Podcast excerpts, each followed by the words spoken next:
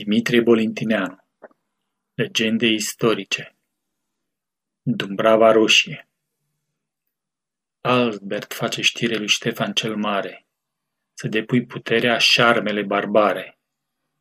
Pentru aceste zise, Domnul îi scria aste vorbe dalbe. Vino de le ea!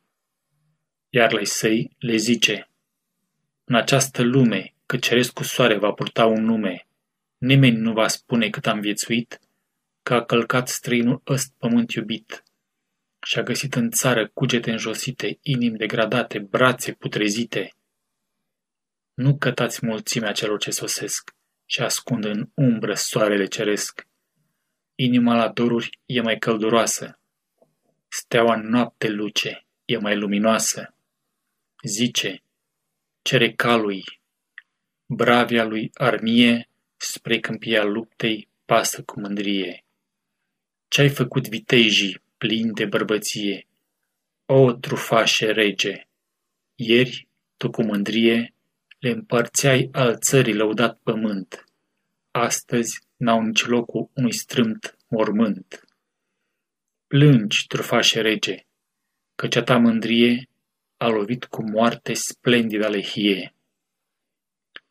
Mii de pluguri ară, la fiecare plug, zece câte zece robileși se înjug. Astfel ară câmpul, iar prin arături, tot cu dâns și Ștefan seamănă păduri. Doi trimiși de unguri la Ștefan sosesc.